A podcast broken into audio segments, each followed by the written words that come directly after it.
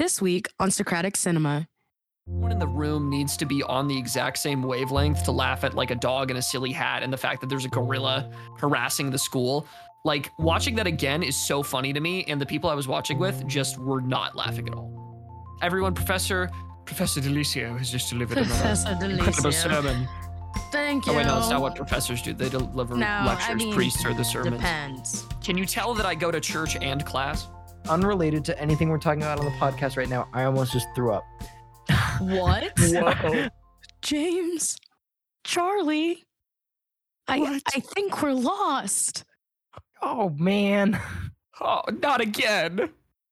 We've we've ran into some oddly comforting yet oddly terrifying people on this journey back to Socratic headquarters, and I I don't know where we are. Well, I think I saw Willem Dafoe in a lighthouse keeper's costume, so we're not far away.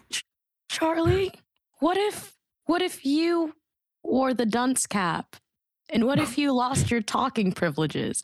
James, where do you think we are? It's like preschool all over again. Oh, oh man. Let me ask my little frog, Charlie Heatherly. Beware the beast! the Ironwood tree. Oh my gosh, do you even have any leftover potatoes and molasses? Ah, what is the beast song? La la la la la. what? No, like, I'm trying We're to trying to put as many references as we chop the wood to light the fire. la, la, la, la, la, la, la, la. Charlie, clearly you didn't watch the show, or you would have yeah, sung along. Obviously, apparently I missed the Beast song. Oh, Listen, yeah, this is actually embarrassing for you. This is, is very embarrassing. embarrassing for so, you. in case you didn't know, in case you didn't know, case you want to tell them what we're watching we watched over the garden wall. And that's a rock Oh. fact. hmm Yup. Did you understand that it. reference, Charlie? No, I got that one. I took notes Okay, on that I one. just make you took got you. Just making sure because you know you, you've kind of been unreliable with them so far. Oh wow, wow, that's, shade. that's offensive, James. I'm I'm a little I'm a little hurt by that. This I think I might pick, go bro. wander off into the woods and uh, go talk to a pumpkin uh, family. We're gonna have a good time over there. That's Yeah. a reference. That's in Have some- episode two. Yeah, Wow, it good, is. Good, good, Have good. some nice. uh Anyways, we'll get to that. But let's start off with our initial thoughts. Sorry, I, I don't actually need to sing everything, but let's start off with our initial thoughts on Over the Garden Wall. James, take it away. Take it Thank away, you. Penny. I feel like I haven't give I haven't done my thoughts first in so long. It's great to be back. I'm so happy to be here with you all today, talking about possibly, I think, the epitome of fall media. I think you Mm. know Charlie's been asking for this for a long time. I'm a fan of this this show. This this ain't my first this ain't my first trip through the unknown. You know, I, I watched this back in like middle school. I adore Over the Garden Wall. I love Over the Garden Wall so much. Um, if if Over the Garden Wall has one million fans, I am one of them. If Over the Garden Wall has one fan, I am one of them. If Over the Garden Wall has zero fans, it's because I'm dead.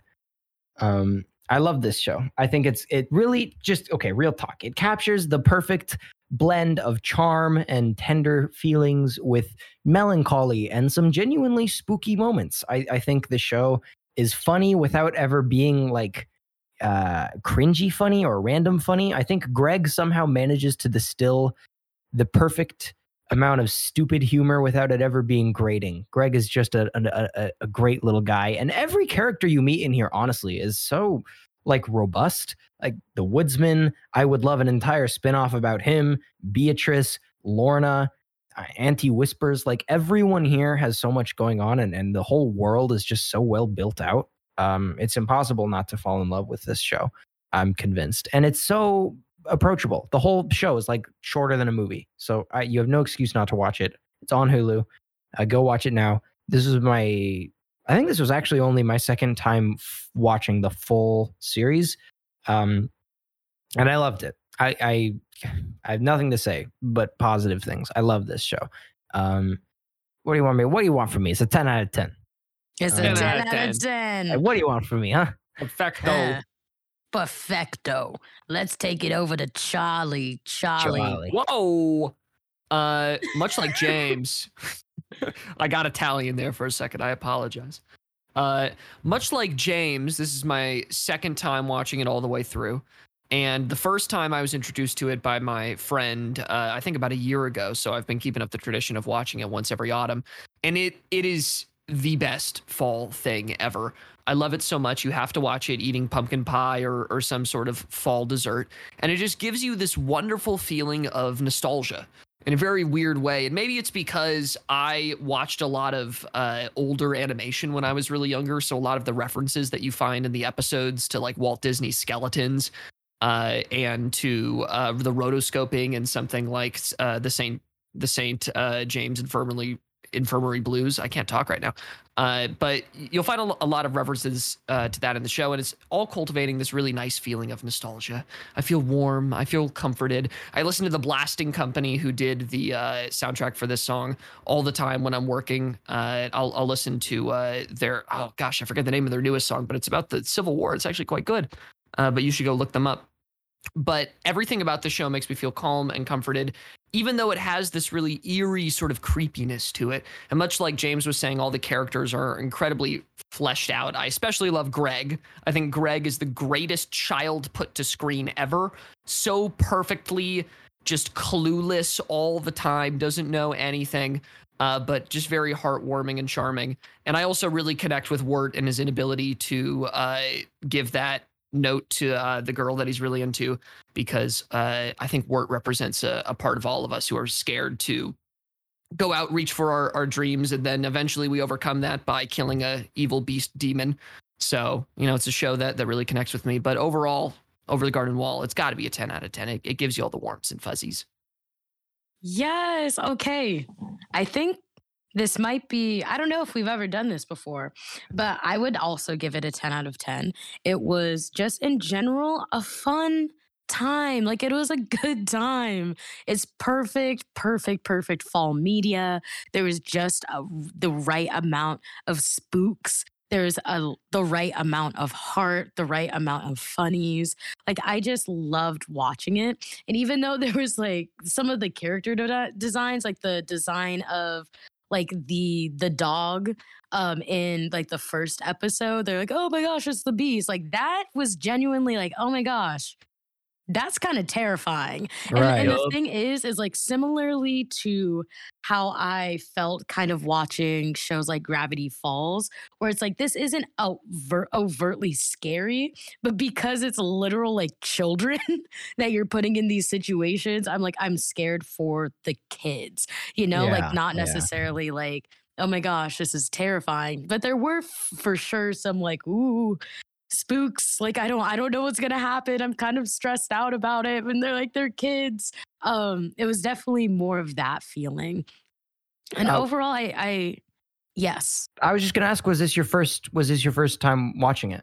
it was it was my first time watching Oh, that's it lovely. yes Oh, so beautiful. it was very lovely and i definitely i definitely rewatch it i definitely recommend it to like my brothers um who are they're younger than me but they they'd be able to like handle it like that's the thing it's that it's not too it's not too much like there's not too much um like even I wouldn't even classify it as horror, but there's not too much that could like freak someone younger No, than us because you know like we're teenagers like we for the most part are um desensitized to a lot of things um when it comes to like horror and scares and stuff like that uh but overall it was just a good time 10 out of 10 10 Speak- out of 10. speak 10 for yourself. I'm very sensitive. yes we know Um, james mm, we know I I'm a brave. I still have my I was a brave boy sticker from when I saw Barbarian.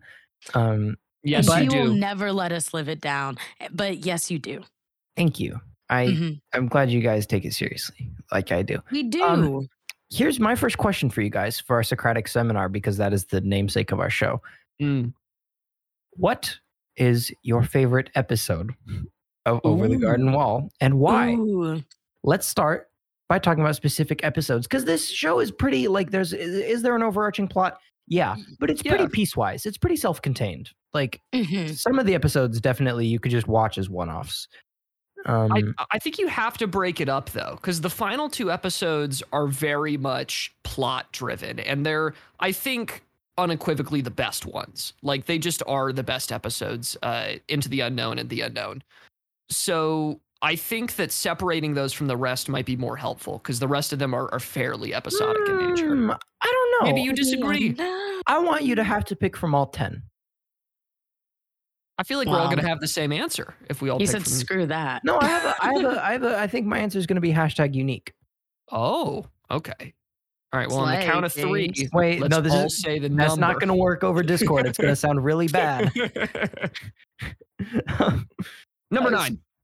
number nine. Yeah, fair. That's a good number answer. nine. Really, both of you guys, number nine. Um, I think that totally makes sense. Do you want to talk? Why, what what makes you, Charlie? What makes you like number nine so much? Uh, this is an interview now. Oh, me? Goodness. So I think that number nine does a really good job of tying together a lot of the weird stuff that the show is doing. Because I actually watched this with my roommates who are scholarly film people. They love Nolan, they love Cuarón. They showed me Y Tu Mamá También, and they loved the passion inside of it. They're that kind of person, right? And Nolan and Cuarón. The uh, yes, the Cuarón. two classic pair of Christopher Two- Nolan and Alfonso knows them. Everyone, knows- all film scholars. Well, right. if you like one, surely you like the other. Uh, exactly exactly but i was watching it with them and after the first episode they looked to me and they said charlie you said this is like one of the best animated shows ever. And i said yes. And they said i don't get it. And i was like so you don't like it? And they're like no i just don't get it. Like it's so random. The pacing's so weird. It has such a unique vibe to it. And i think that for a lot of the episodes it's sort of like a war of attrition against the viewer like it's breaking you down from things that you thought you liked about media and shows. And after like episode 3 or 4 you're just sort of like in it and you just accept everything that happens. And it's not until episode 9 that you get the like scholarly cool awesome thing that's going on in the background where all of the weird stuff isn't just weird for the sake of like having a vibe. If it was just that it'd still be a good show but it wouldn't be truly one of the best ones. Episode 9 gives it a reason for all happening. It gives like that actual narrative uh the the, the narrative reasoning to why all of these uh, little particular things are popping up. And i think it does it very well by connecting it to wirt as a character and it and his whole struggle to like be confident and, and to be his own man so I really liked it for what it did for Wirt and also for what it did for the rest of the show. And I think that episode 10 is also incredible uh, for doing much of the same things for for coming into a very fine conclusion. But nine for me is like the pinnacle. It's it's it's the Well, right, creme de la creme, and It's 10 like is 10's the denouement. it's like how people consider, you know, they consider Ozymandias to be the best episode of Breaking Bad, even though it's like two episodes out from the finale, but it's you know sort of like the peak. It's where it all comes to a head.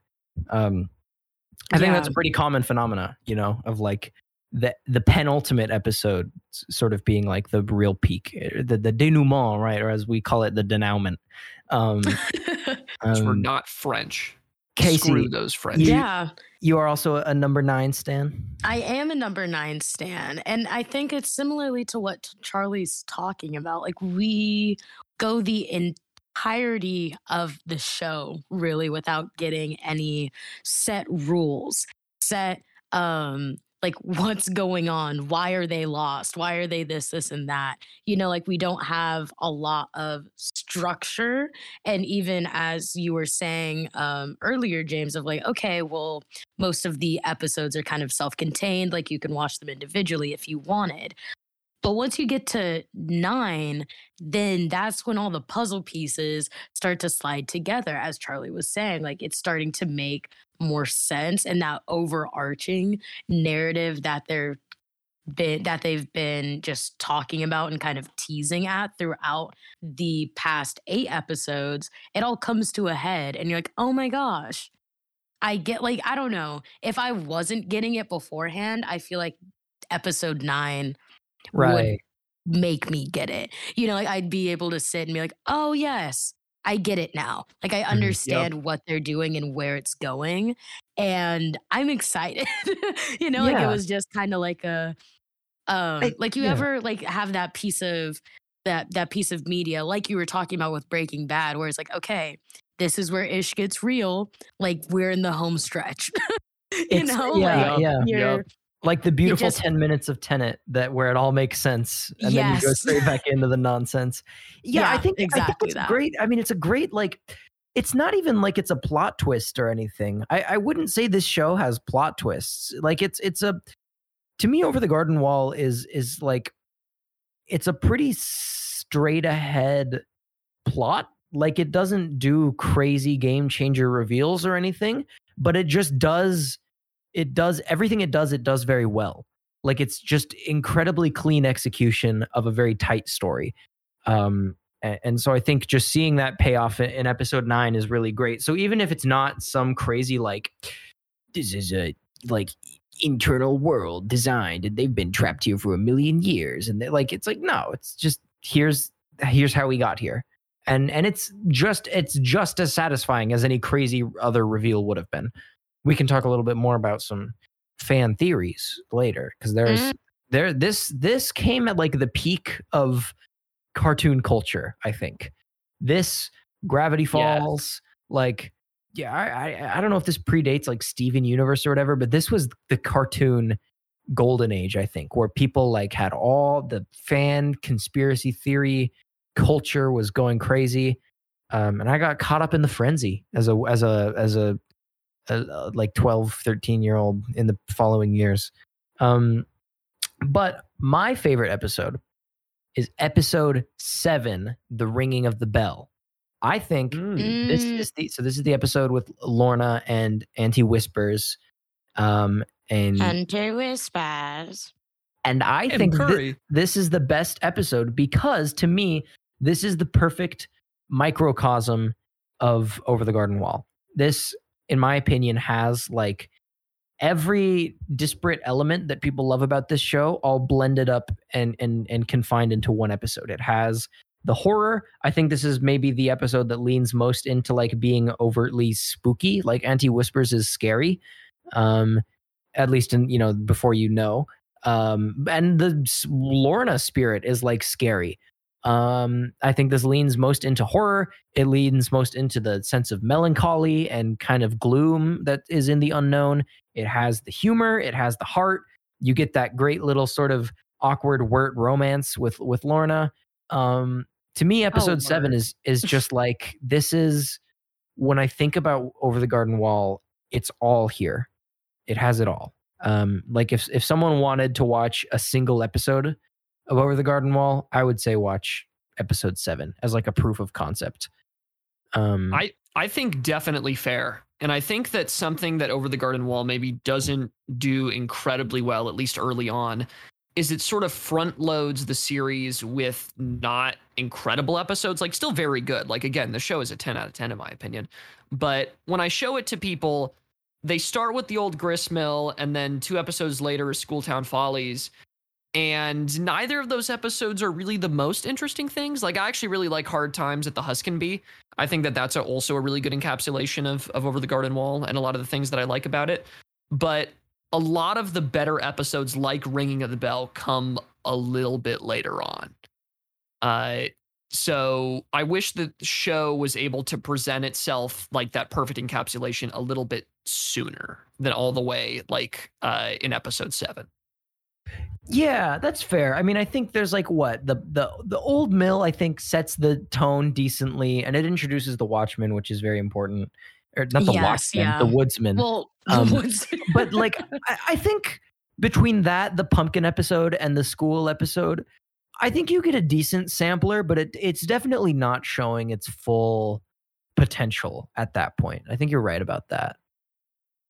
Mm, Yeah, Yeah. and and like it's hard for people that haven't seen the show to look at the old gristmill and and feel all of the stuff that I feel because actually like it's such a vibe based thing. Like everyone in the room needs to be on the exact same wavelength to laugh at like a dog in a silly hat and the fact that there's a gorilla harassing the school. Like watching that again is so funny to me, and the people I was watching with just were not laughing at all. Just did not find it funny, and I'm sure that if they watched through the entire show, they would uh, because they would start getting the humor. But you know, maybe it is better that it sort of has that that that harshness to it at the start. It's unequivocally itself the entire way through. And I think that's probably why I like it so much, is because it doesn't compromise. It doesn't try and ease you into it. Like Over the Garden Wall is so precisely its weird, specific emotion of nostalgia for a time that none of us ever really knew. Like so much of the show is based around Americana from like a hundred years ago, like over a hundred years ago. Uh, like I, I think that Wirt's wearing a, a Civil War era jacket. Uh, and you get to see like again all of that animation stuff from like the 1920s which is way before any of us were were born uh so i don't know i'm i'm, I'm glad that it's itself and I, I think that all of the episodes in the very least delighted me in some sort of way Definitely. This was the highlight yes. of of my week. Delight. I, I would always, you know, yeah, I would. even Casey, we're sorry. dance. We're doing a little dance Yeah, here. we're you go. doing a you little go. dance. You go. Okay. Because even in like chapter two, like hard times at the Huskin Bee, like I have in my well, I didn't take notes per se, but I was like, I need to bring this up. That was the most pleasant indentured servitude I've ever seen. Right I was like, dang, they're having a grand old time. And like, they're "You literally know." in chains. they're enslaved. And they're like, doo doo doo, let me go husk some corn But these skeleton pumpkin people. Like, anyways, but that's just kind of the entire vibe that it gives. It's like, oh, Oh. my gosh. Oh, oh my gosh, these are so terrifying situations, but they're handling it so well. I And think this I've is actually, got. actually so great. I think I got two episodes mixed up. Sorry. Hard times at the Huskin Bee is the pumpkin one. yes I got Mhm. that confused with the one where they're at the inn in the rain with the highway man. oh i also love songs of the dark lantern i think that that one is really Yeah. really phenomenal Yeah. one's fun too. You know what's my least favorite episode? which one The haunt, like the mansion one. Oh, Pro- Mad Love. Yeah, Yeah. That, that one is just like, eh, I don't know. I It's hate- good. talking about capitalism. Yeah. Ah! Very House of Leaves core, you know, house that is bigger than anyone actually realizes. Mhm. That's like it reference for me and, more- the- and, and only me. well i have heard of house of the leaves and i love the concept is that enough Oh, you've heard of House of the Leaves? That's great. House of the Leaves. Did I That's say it wrong? I've been. shame. He really just shame cle- upon me. shame. Well, you, you said Shame. House of the Leaves, and I just needed to make sure you knew what you said. No, I'm Wow. I'm- He said you're dumb. yeah, no, James. That's Idiot, that's fair of you to make fun of me on air in front of all these people. Idiot, Charlie. tens, tens of listeners at home are laughing at you. Shame. Ends. That's Shame. generous. Uh, but but yeah, chapter five's okay. Uh, my l- I, actually maybe Schooltown Follies is better than I remember because it gives us some very classic bits.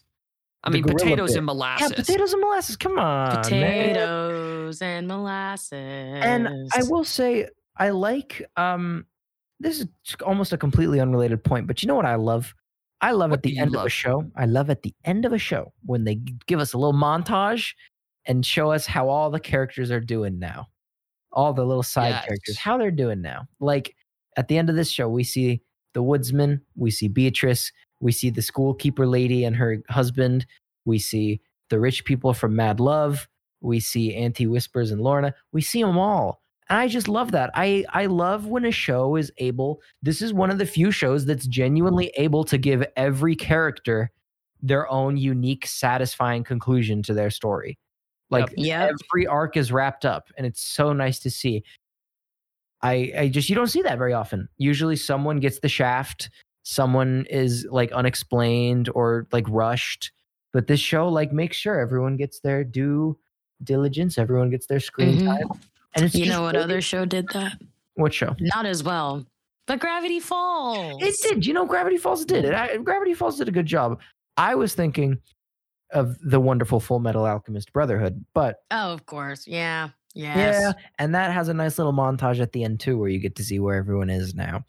I think that's just like a gotta be. If it, I'm gonna make like you know the Hays Code, Yeah. I'm gonna make the What? J. yeah, you know, I mean, I know of the Hays Code. I'm so excited to see where this goes. I'm gonna make the James Code, which Oh, is Oh things my gosh. things I personally like a lot in, in stories that I think need to be in all of them. So if you want to, if like, does you know, like it, will be like, does this movie pass the Bechdel test? does this movie mm-hmm. pass the James test? James and just, Code. And it just doesn't have things that he likes in it. Um, so which, any action movie ever. Yes. Oh ever, yeah, totally. Didn't pass. Oh yeah, yeah, yeah. Well, I'll have to actually sit down and compile what what goes in the James Code. I think definitely, I want a little ending montage that shows how everyone's doing. I yeah, want that. As we go on. Right. Da, right. Da, da, 525,600 um, James graduated with a 4.0 right. I want, I want like that. Or what's the one that's uh, Yes, I'm hopeful. Yes, I am, I hopeful, hopeful, today. today. Take this music, and use it. Take Exactly. you away. I need You would that. love Fast and Furious Five. I think it is. I'll it be hopeful. And I see you again. again. yeah, I, I like that's a requirement. That's something that needs to be in. That's on the James Code. I mm-hmm. think I, I I'll have to look back through like anything I've ever said about a movie because I, I feel like I do this a lot where I'm like anything you've ever said about a movie. right any anything, Anything, everywhere wow. all at once because I do it a lot where where we're talking about a movie and I go I love when any movie does and those are all going to be entries in the James Code. Um, so I'm going to be looking through that, and I'll compile it at some point. Um, but let me stop. I've just spent like seven minutes talking about that. Um, what? Listen. Okay. Okay. Here's another Socratic question. Mm. This was a popular thing back in the day. People would talk about this all the time, and I'm still seeing video essays come out about it all the time right now. As in, like a couple days ago, I saw another another new video essay pop up about the topic. Are they? Is this purgatory? Is the unknown purgatory? Or were they dead the whole time? Because that's a very popular theory. Makes Um, sense. I n- n- no, that's like the show. That's like the idea of the show is that they're dead. Is like- it that they're Yeah. dead I- no, I- they're like that's what I- absolutely dead. Like and then they come back? right before Wirt falls into the river with Greg, you get to see one of the tombstones in the cemetery says says Quincy Endicott on it. Uh, so when they fall into the river, they're like effectively in purgatory or dead or whatever. And when they find their way out and kill the beast, they they're they're resurrected. They're back to life. Oh, I Yeah. never like I never understood that as them being literally dead. Like I I, I'm pretty sure they are. baby. I don't know. I figured though. they could have just been like unconscious. I don't think it's ever made textual, but um I think I don't know. I don't know cuz I mean It can be deeply inferred that they were dead. I guess cuz I I don't know. I, I I mean I suppose it makes sense. They certainly they didn't get like hit by the train, right? They fell into the river. Yeah, They, they like- fell into the river. yeah. Uh, but it's also like the entire show is about souls. No, and, And, I like, understand. your way. Like I I get that. I guess I just I don't know. I I never really like I don't know why that didn't that didn't really like I always knew that was an idea. It's like, oh, they're dead, but I never like read it that way. I don't know. Um How I guess did you it- read it? I mean, I just read it as like like like more of rather a, a, a like some sort of liminal space between life and Yeah. death. Like because because purgatory is is you are one hundred percent dead. This is the waiting room before. Well, we can get into the Catholic theological understanding of what purgatory is. Do it to it. We haven't had a Jane Goes well, Catholic. There's there's gonna be a lot This of is like true. listen, there's going to be probably people who don't believe in purgatory in the comments that get mad about it. Because uh, listen, all I'll say is that there's a lot of like fan theories where it's like this is purgatory, where purgatory is some sort of limbo state between heaven and hell. That's not what purgatory is. Um, that's Yes, a that's a misunderstanding.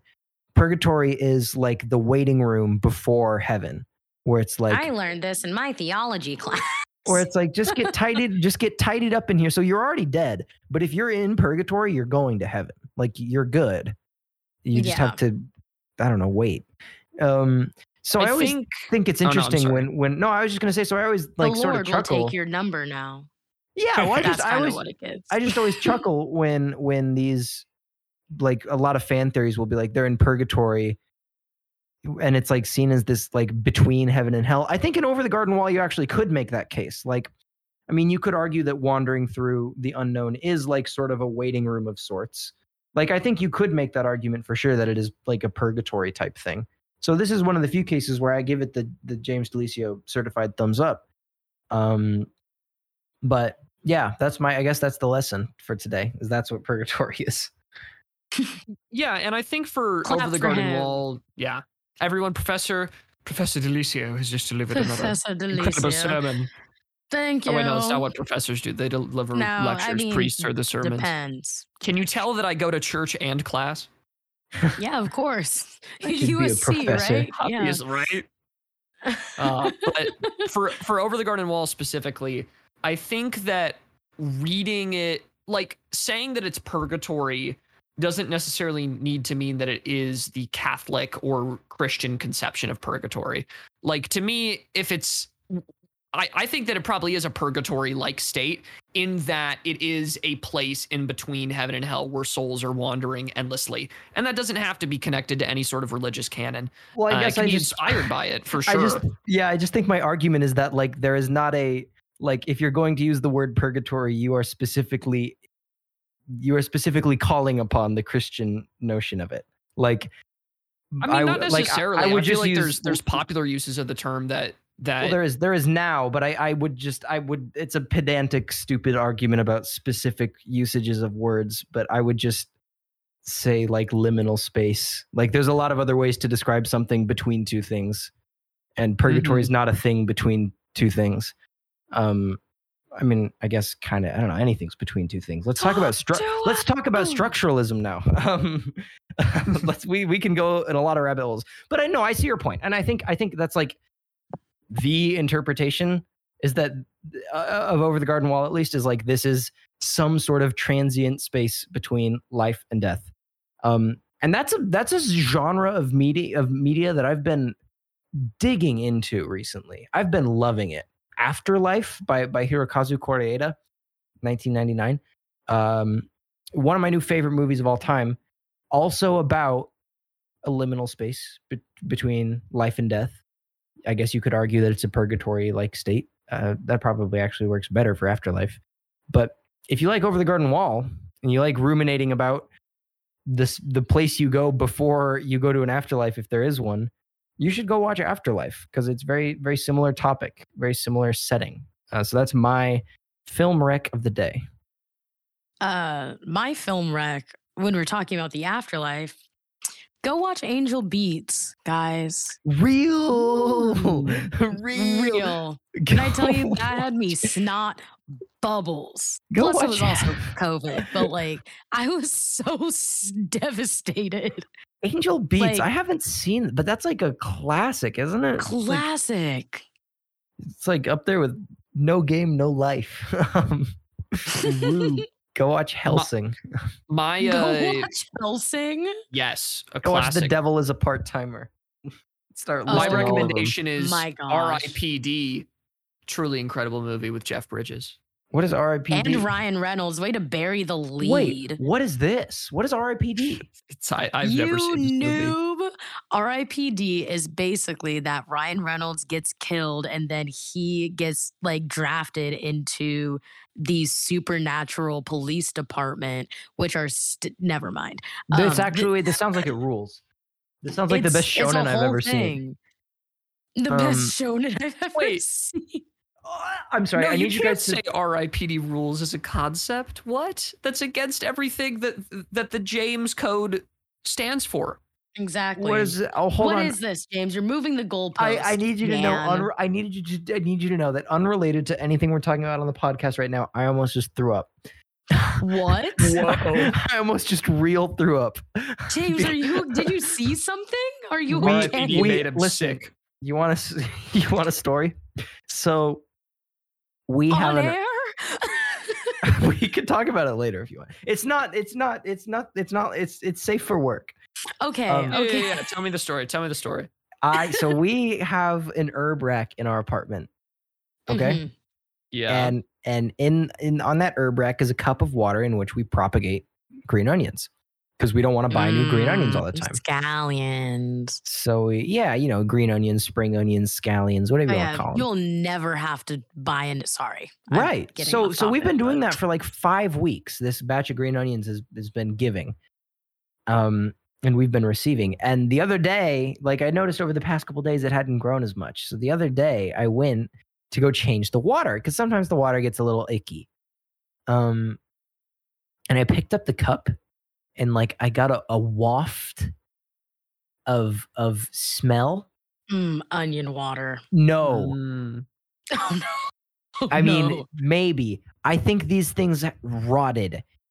It was Oh. the the worst the worst smell of rotting vegetation that I've it was actually I think the worst thing I've ever smelled.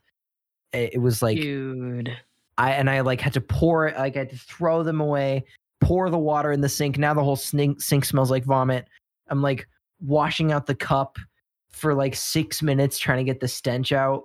Then I had like it was just I had to clean out the whole sink. The whole time I'm like breathing through my mouth, gagging every it was so bad. And I just for some reason like my olfactory bulb decided it wanted to, remind me of that smell just like a minute ago wow. and I had a real had a reaction.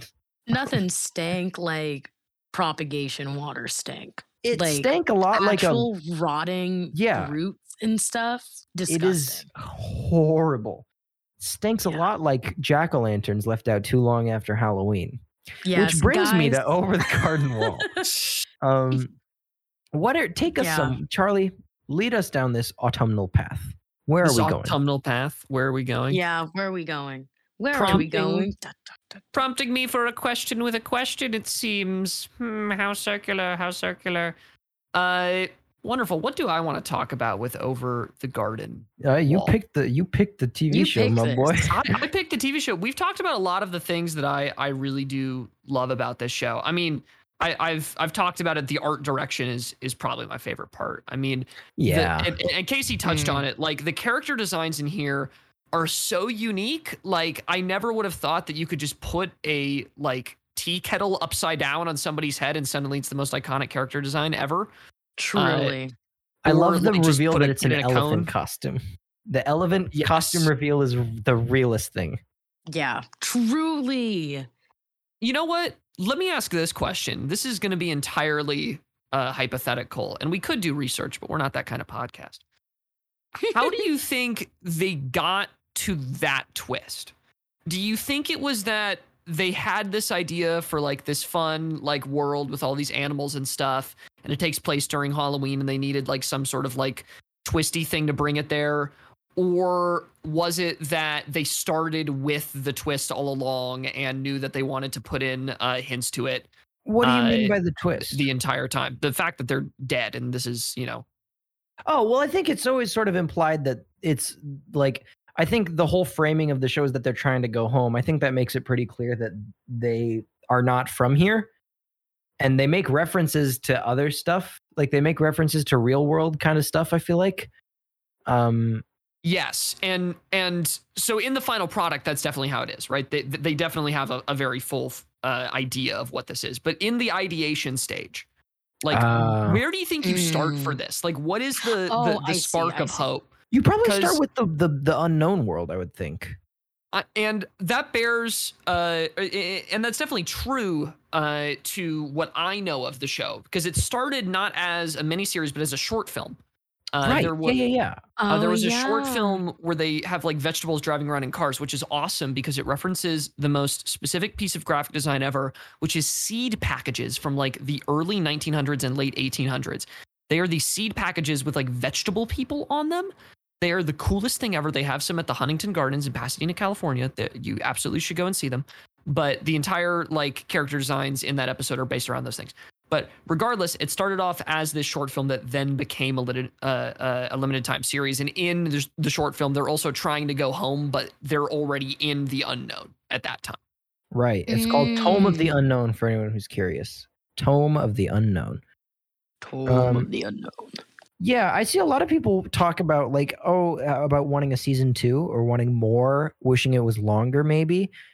And what's your feelings? What's your feelings on that? You know, on the one hand, I uh, think it didn't overstay its welcome, and I appreciate that. I always would much rather have a show that knew when to call it quits than a show that got too long. Um, but on the other hand, there's so much in this world that I would love to see more of. Like, I would love a prequel Mm. spin-off about the woodsman. I would love to know more about just all of the creatures in this world. I'm sure there's so many more wonderful, you know, weird creations they could make, like the frog steamboat or the or the school for animals. Is the frog steamboat? Do you think that Frogland. is is Cuphead referencing this? Is this is is? Do you know what I'm talking about, Charlie? They are both uh, referencing the rubber hose style of animation. Well, that's the Mm, like style of, but is the- frog? like I'm talking. the- I'm talking about frogs on a steamboat. uh, I'm pretty sure that that would be a, a popular. Uh, it, it must be some popular animation from the time. Like I, I doubt that that Cuphead is Right. referencing over the garden wall. 'Cause I- which I is mean, yeah, 'cause- 'cause- referencing something else inevitably. To say that they're both referencing rubber hose, it's like yeah, that- it's the same style. But I'm talking, yeah, I'm talking like content. Um, it's it's that whole era. I don't know the specific uh, scene with the frogs on the steamboat. It, it's definitely a little Steamboat Willie in some aspects. Uh,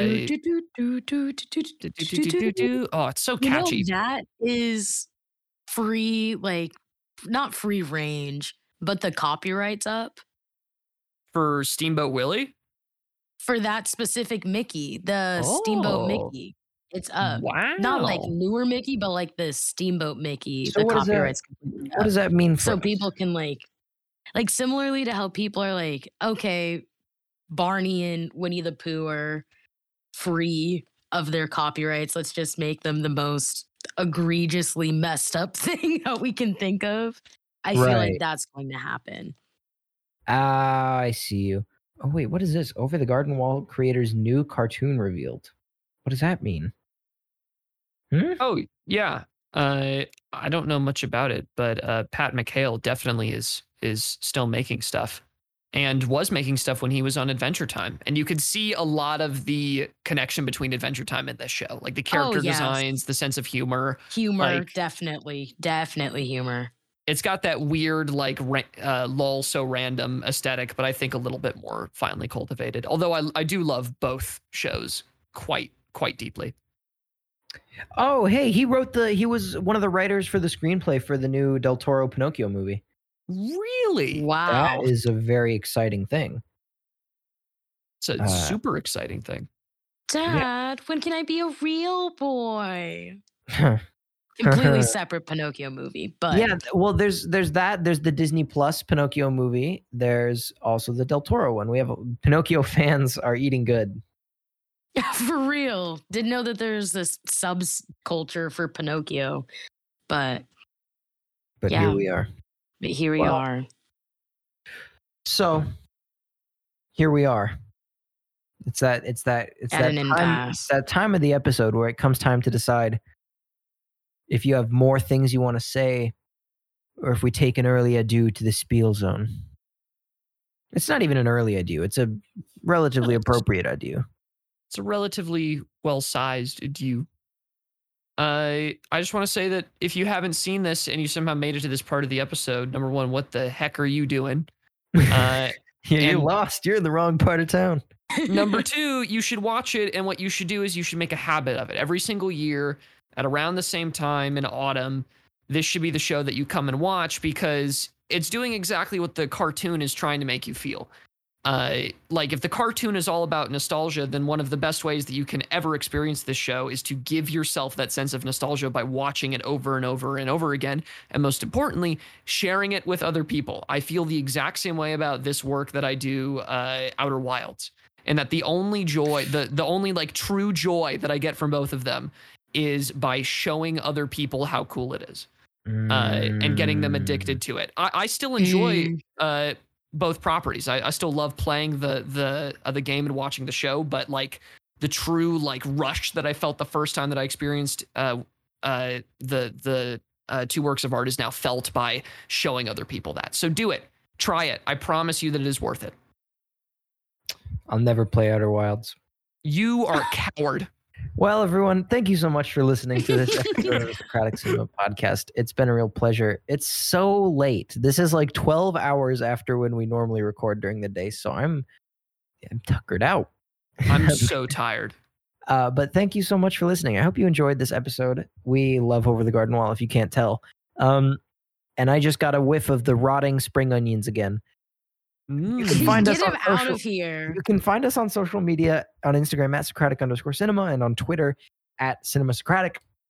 And make sure you hit the bell on YouTube so you never miss a new episode. You can find us on all major podcasting platforms like Spotify, Apple Music, iHeartRadio, and the other ones like Podbean. Um, so Podbean. if if you, whatever you like, we're there for you uh, to to lift you up when you're feeling down. We're a helping hand. Thank you. And if you'd like to sh- support the show monetarily, let me not forget we have a Patreon, patreon.com slash Socratic Cinema for as little as $1 a month. You can help us do the show and help us finance it and keep the lights on. We're in a recession, people. That's all I have to say on that. Thank you very much. And uh, we'll see you in. Ah, you got eager. I wasn't done. I We'll- did. I we'll- did. We'll see you in. I- Uh, oh, I, I'm sorry. That's my bad. That's my Oh. bad. Hopefully, this episode will come out in October. That's all I have to say. Bye. Adios. Bye.